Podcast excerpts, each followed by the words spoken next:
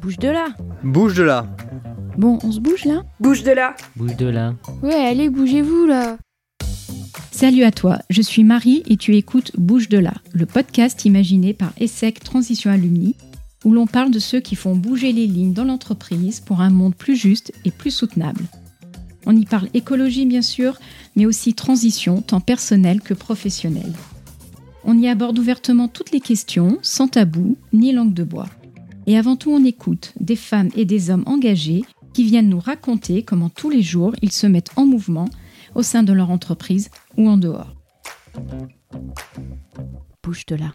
Aujourd'hui, nous allons discuter avec Valérie Brisac, directrice exécutive du Grand Défi des entreprises pour la planète, et nous allons parler entreprise et intérêt général. Bonjour Valérie. Bonjour Marie, bonjour à tous. Alors, je suis ravie de te recevoir au micro de Bouge de là. Est-ce que tu peux déjà, s'il te plaît, te présenter en quelques mots ? Oui, donc je suis sortie de l'ESSEC en 1996, où j'ai directement démarré ma vie professionnelle. Et j'ai complété ce parcours depuis par une formation pour devenir administratrice d'entreprise, l'Institut Gubernat à Bruxelles, et plus récemment encore par une formation sur les fondamentaux de l'entreprise durable par l'Institut Ecolearn avec Centrale Supélec. Et est-ce que tu peux nous parler un petit peu du grand défi des entreprises pour la planète, s'il te plaît ? Oui, donc le grand défi, c'est une initiative participative citoyenne qui était lancée en 2020 par deux cofondateurs très engagés sur les sujets de transition, Virginie Resson-Victor et Jérôme Cohen, et qui est directement inspiré de la Convention citoyenne pour le climat, mais appliquée au monde de l'entreprise. Et son objectif, c'est de faire réfléchir 100 représentants d'entreprises tirés au sort pour identifier 100 propositions afin d'accélérer la transition écologique de l'économie française. Alors, on a une question un petit peu traditionnelle dans ce podcast. À quel instant tu t'es dit « il faut que ça bouge » ? Est-ce qu'il y a eu un moment qui a tout déclenché pour toi ou au contraire, est-ce que les questions de l'écologie et du social t'ont toujours habité ? Alors c'est plutôt chez moi la question de concilier économie et intérêt général qui m'a toujours habité. Cette idée que l'entreprise doit être un acteur politique, qu'elle a une responsabilité sociétale et qu'elle n'est pas finalement hors sol. Je me souviens alors que lors de mes années à l'ESSEC, je cherchais, un peu désespérément d'ailleurs, des environnements où je pouvais contribuer à cela. Donc juste un exemple, en deuxième année de l'ESSEC, j'ai fait une mission pour la Lyonnaise des Eaux, à l'époque qui gérait ce qu'on appelait des prisons privées. Donc un partenariat public-privé dans certaines prisons. Donc ça, c'était vraiment un sujet qui me parlait particulièrement. Et j'ai également suivi de nombreux cours de la chaire d'économie urbaine. Je trouvais ça vraiment passionnant de mettre au service d'une ville, d'un territoire, donc de la société, des compétences en fait qui relèvent du privé. Donc c'est assez naturellement qu'à la sortie de l'ESSEC, je suis rentrée dans une filiale de la Caisse des dépôts qui faisait du conseil auprès des collectivités locales sur des projets d'aménagement du territoire. Et c'était passionnant parce que c'était au moment du lancement des zones franches urbaines et où finalement on réalisait que pour la politique de la ville, l'économique pouvait aussi jouer un rôle. Et je suis ensuite entrée chez Bossard Consultant dans l'équipe service public où j'ai pu mener de nombreuses missions pour des régions, des ministères, l'UNEDIC, et j'ai notamment contribué à créer le guichet unique pour les intermittents du spectacle qui existe toujours. Et puis ensuite, après un passage dans le marketing et 7 ans à Bruxelles, la quête de sens et l'envie de recontribuer de nouveau à l'intérêt général est revenue très fortement chez moi en 2019, au moment de la loi Pacte. À ce moment-là, j'ai vraiment senti qu'il se passait quelque chose, que finalement l'économie et l'intérêt général avaient désormais pignon sur rue et que l'entreprise n'était plus seule en fait dans cette recherche, mais qu'il y avait une forme de reconnaissance de politique du fait que l'entreprise avait un rôle qui était au-delà de l'économique. Et donc c'est à ce moment-là où je me suis dit qu'il fallait que je revienne à mes premières amours et j'ai décidé de me consacrer pleinement à ce sujet et évidemment à la transition écologique qui est l'enjeu numéro 1 de l'économie aujourd'hui. Alors, tu es revenu à tes premières amours, mais tu l'as fait aujourd'hui dans une posture qui est en dehors des entreprises. Est-ce que c'était voulu ? Est-ce que tu as choisi finalement de quitter le monde des grandes entreprises ? Parce que tu aurais pu choisir de rester aussi dans un poste plus opérationnel au sein, par exemple, d'une grande entreprise. Oui, alors après, c'est plus les opportunités qui sont venues. C'est-à-dire que moi, ce qui m'intéressait, c'était vraiment la finalité de travailler pour une cause qui sert à l'intérêt général au sein d'une entreprise et la transition écologique. Donc, ça aurait très bien pu être au sein d'une grande entreprise. Quand j'ai quitté, donc en 2019, mon ancien emploi pour embrasser cette cause, j'ai commencé par faire du conseil en stratégie RSE en freelance. Donc là, j'étais vraiment seule et j'ai choisi de rejoindre le Grand Défi, qui est une association, mais parce que c'est ce projet qui m'intéresse, c'est pas forcément le fait que ce soit une association. Et d'ailleurs, j'ai bien vu la différence avec mes précédentes expériences, où quand on est dans une grande entreprise, on a des ressources, des moyens, du budget et un certain nombre de personnes aussi qui ont des compétences, alors que là, dans l'association, on est quand même beaucoup seul. Donc non, moi, ce qui m'intéresse, c'est vraiment la cause. Le contexte importe peu finalement. Donc si je te comprends bien, finalement, qu'on soit dans une entreprise ou en dehors, ça importe peu. Ce qui est important, ce sont les prises d'initiative et également les opportunités qu'on peut saisir. Mais il y a quand même une question de rythme. Tu as dit que tu as vu la différence entre une association et les entreprises. Les associations ont peut-être un petit peu moins de moyens. Est-ce que toi, tu as l'impression aujourd'hui que cela va assez vite dans les entreprises qui, justement, ont les moyens potentiellement d'aller vite sur ces sujets ? Par rapport à la réalité de l'urgence, je pense que tout le monde est d'accord sur le fait que les choses ne vont pas assez vite et qu'on est vraiment rattrapé par la réalité. En revanche, quand on regarde la situation il y a même 3 ans ou 5 ans, c'est vraiment impressionnant de voir comment les mentalités ont évolué, la communication a évolué. Il y a énormément d'initiatives qui fleurissent, des gens qui se sentaient un peu seuls par rapport à cette angoisse existentielle. Aujourd'hui, font partie de collectifs, sont engagés. Il y a plein d'associations qui émergent. Et le ton, voire même les politiques. Enfin, ces sujets-là sont vraiment aujourd'hui au cœur de l'actualité. Donc, non, je pense que ça va quand même très vite. Après, l'entreprise, évidemment, il y a un petit twist qui doit être fait par rapport à son modèle économique. Donc, c'est toute une réflexion aussi de fond, savoir quelles sont les priorités et comment se transformer tout en maintenant la vie de l'entreprise et son business model. Donc, c'est ça qui est compliqué, c'est d'arriver à trouver une nouvelle équation qui prennent davantage compte de certains facteurs qu'on oubliait complètement, sur la biodiversité, le climat, l'impact que l'entreprise a sur son milieu. Et aujourd'hui, il faut intégrer ces notions-là tout en restant une entreprise à vocation économique. Aujourd'hui, ce qui m'inquiète un peu, même s'il y a toutes ces initiatives qui fleurissent et que ça va dans le bon sens, c'est que je pense qu'aujourd'hui, il y a un risque que la bonne volonté s'érode. C'est-à-dire qu'on voit des dirigeants aujourd'hui qui s'engagent, il y a des salariés qui ont envie, qui veulent faire des choses. Et finalement, même si l'entreprise bouge, le cadre aujourd'hui n'est pas assez protecteur. On est toujours dans un monde hyper concurrentiel où il y a toujours des moins-disants, des entreprises qui viennent de l'étranger, qui n'ont pas les mêmes critères sociaux, environnementaux. Et donc, il y a besoin d'avoir des règles du jeu qui soient les mêmes.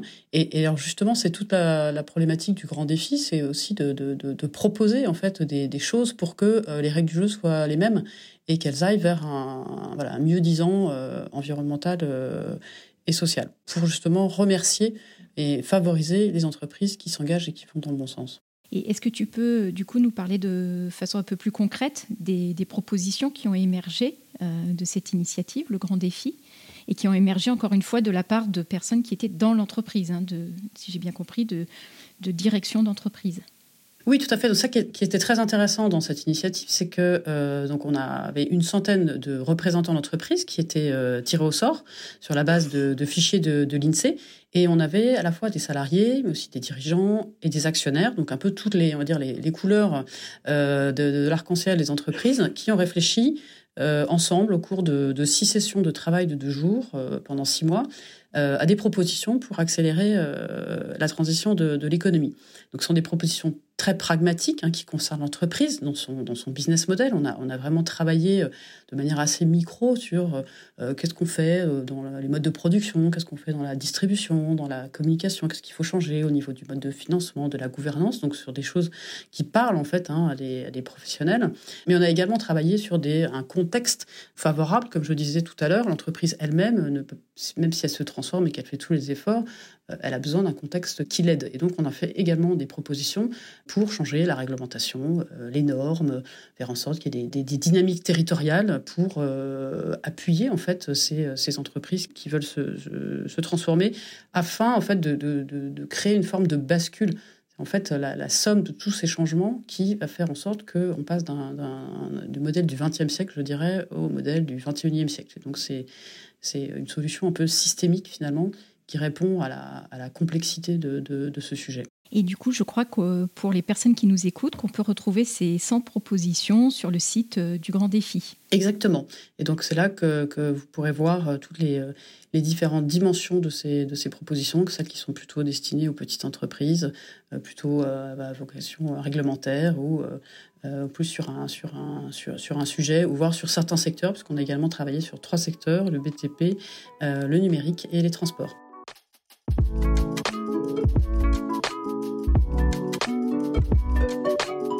Et du coup, dans ce travail des entreprises, dans cette réflexion que vous avez eue, est-ce qu'il y a des points de difficulté qui ont émergé ? Parce que le changement, ce n'est pas si simple que ça.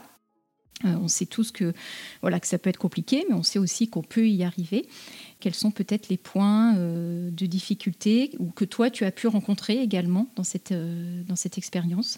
Alors, ce qui était intéressant, c'est que moi, je m'attendais à ce qu'il y ait des débats entre les salariés versus les dirigeants. Finalement, on n'a pas eu tellement de voix opposées à partir du moment où tout le monde était conscient des enjeux. En fait, le sujet unique, c'est la prise de conscience. C'est-à-dire que chaque personne dans la salle qui était vraiment d'univers très différents, d'âges différents, de régions différentes, etc. À partir du moment où ils ont eu toutes les cartes en main sur la situation climatique, l'effondrement de la biodiversité, le rôle de l'entreprise, ils ont tous parlé à l'unisson. C'était vraiment très, très impressionnant à voir, en fait. Donc, pour moi, la difficulté numéro 1, c'est de faire prendre conscience aux gens de ce qu'on risque de vivre dans les prochaines années. Et une fois que l'on a ça, il est impossible d'être insensible. Donc il y a quelque part une forme de conversion qui est un petit peu individuelle, mais qui finalement trouve une forme de réassurance dans le collectif. C'est-à-dire que le collectif de ces personnes qui ont réfléchi, en fait, ils se sont tous sentis solidaires, ils se sont tous sentis bien, en fait, de réfléchir à ces sujets ensemble, parce que c'est ça qui leur donnait de la force, en fait. Donc, ce que tu nous dis, c'est qu'une fois qu'on a ouvert les yeux, finalement, on ne peut que se bouger pour induire un changement. Et j'imagine qu'il y a peut-être des personnes qui ont été assez surprises, finalement, de ce qu'elles ont pu découvrir ou de la force qu'elles ont pu trouver dans ce collectif. Est-ce que toi, il y a des choses, des points particuliers qui t'ont surpris ? Oui, en fait, je ne pensais pas qu'on allait arriver à une telle forme d'unisson.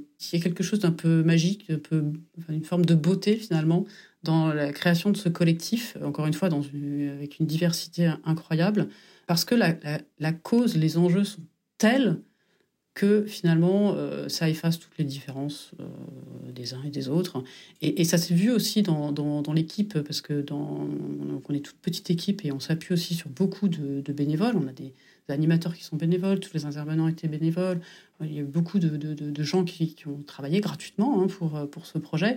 Et finalement, c'est assez surprenant parce que tout le monde croit au bien fondé de cette initiative. Donc il y a une forme de cause supérieure qui pousse tout le monde. Et c'est ça qui est très satisfaisant. Donc ce que tu nous dis finalement, c'est que l'engagement de ces personnes était peut-être à la hauteur des enjeux, hein, liés à cette cause supérieure. Et on voit que pour faire changer les choses, se mobiliser pour la planète, ça implique souvent, en tout cas c'est souvent ce à quoi on arrive, une forme de radicalité, de changement très très fort. Dans ce contexte, qu'est-ce que ça veut dire pour une entreprise aujourd'hui de réussir ? Très clairement, je pense qu'aujourd'hui, l'entreprise qui est un peu molle, un peu tiède, ne va pas survivre. Pour survivre demain, il faut revenir à l'essentiel, revenir à la racine, donc cette forme de radicalité, au sens vraiment littéral du terme. Donc c'est se demander ce que sont son entreprise apporte à la société. À partir de là, une fois qu'on est clair sur cette valeur ajoutée, sur ce plus qu'on apporte, on peut revisiter ses produits, ses services, faire un peu de ménage, regarder finalement ce qui est essentiel. Et par rapport à ce cœur, entre guillemets, de positionnement, à ce moment-là, on peut revisiter ses processus, travailler à la sobriété dans ses processus industriels, relocaliser, regarder dans ses fournisseurs, qui est-ce qu'on veut garder, comment ils travaillent. Donc, en fait, les processus d'achat, typiquement, c'est un fil hyper puissant que l'on peut tirer. Et finalement, cette forme de retour à l'essentiel, ça demande un petit peu de temps, etc. Mais ça peut être aussi une manière de financer la transition, parce qu'on va faire des économies, on va simplifier certaines manières de travailler, on va enlever le superflu. Et finalement, c'est aussi une source d'opportunité de se changer pour aller vers quelque chose de plus utile et qui va être plus sexy aussi pour à la fois ses collaborateurs, mais aussi ses clients.